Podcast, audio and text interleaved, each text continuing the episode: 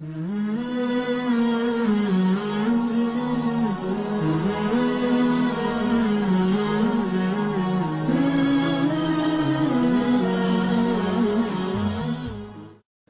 یه داستانی از امیر دلها شهید حاج قاسم سلیمانی بگم.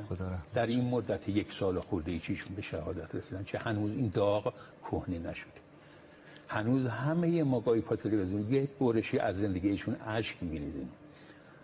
خب جلوه‌های مختلفی از زندگیشون بیان شده ما میشنیدیم. هیچ کدوم از این از من دلبری نمی‌کرد که چرا حاج قاسم حاج قاسم شد.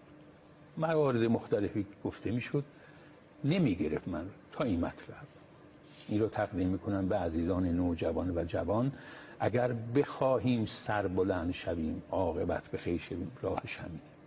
دختر ایشون گفتن یه روز رفتم دفتر کار پدرم، بابا جان زینب جان چای میخوری؟ بله.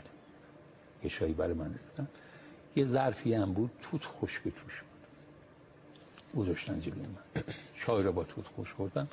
تا خواستم خداحافظی کنم گفت بابا چند تا حاج قاسم پدرم گفت چند تا توت خشک خوردی زینبم بابا جان؟ گفتم چرا؟ گفت من باید پولش رو برگردونم به سازمان. این چای مال کارکنان هست نه مال مهمان. اینقدر حساس باشی. ببینید پل صراط همینه. این جمله خاصی که ایشون گفتن کسی که شهید نباشد شهید نمی شود. با باری به هر جهت ولش بازی بی خیال.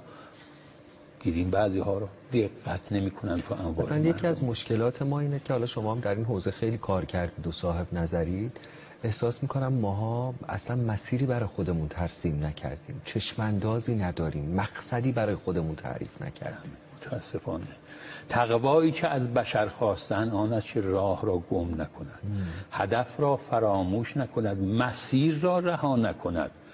من کان لله کان الله له. کسی که برای خدای برای خدا برای اوست. من عبد الله عبد الله له کل شیء. کسی که خدا را پرستش کند خدا تمام اشیا را وارد وادار به کرنش در مقابل او میکند. این خیلی مهم است. تقاضا میکنم جدی بگیریم یه دوره‌ای خودمان، دیگران، مخصوصا عزیزانی که محصول عمر ما هستند، عقاید، اخلاق، احکام. وقتی که این درخت ما وجود ما بارور شد دیگه تند بادها هم نمیتونه از پا در بیاره.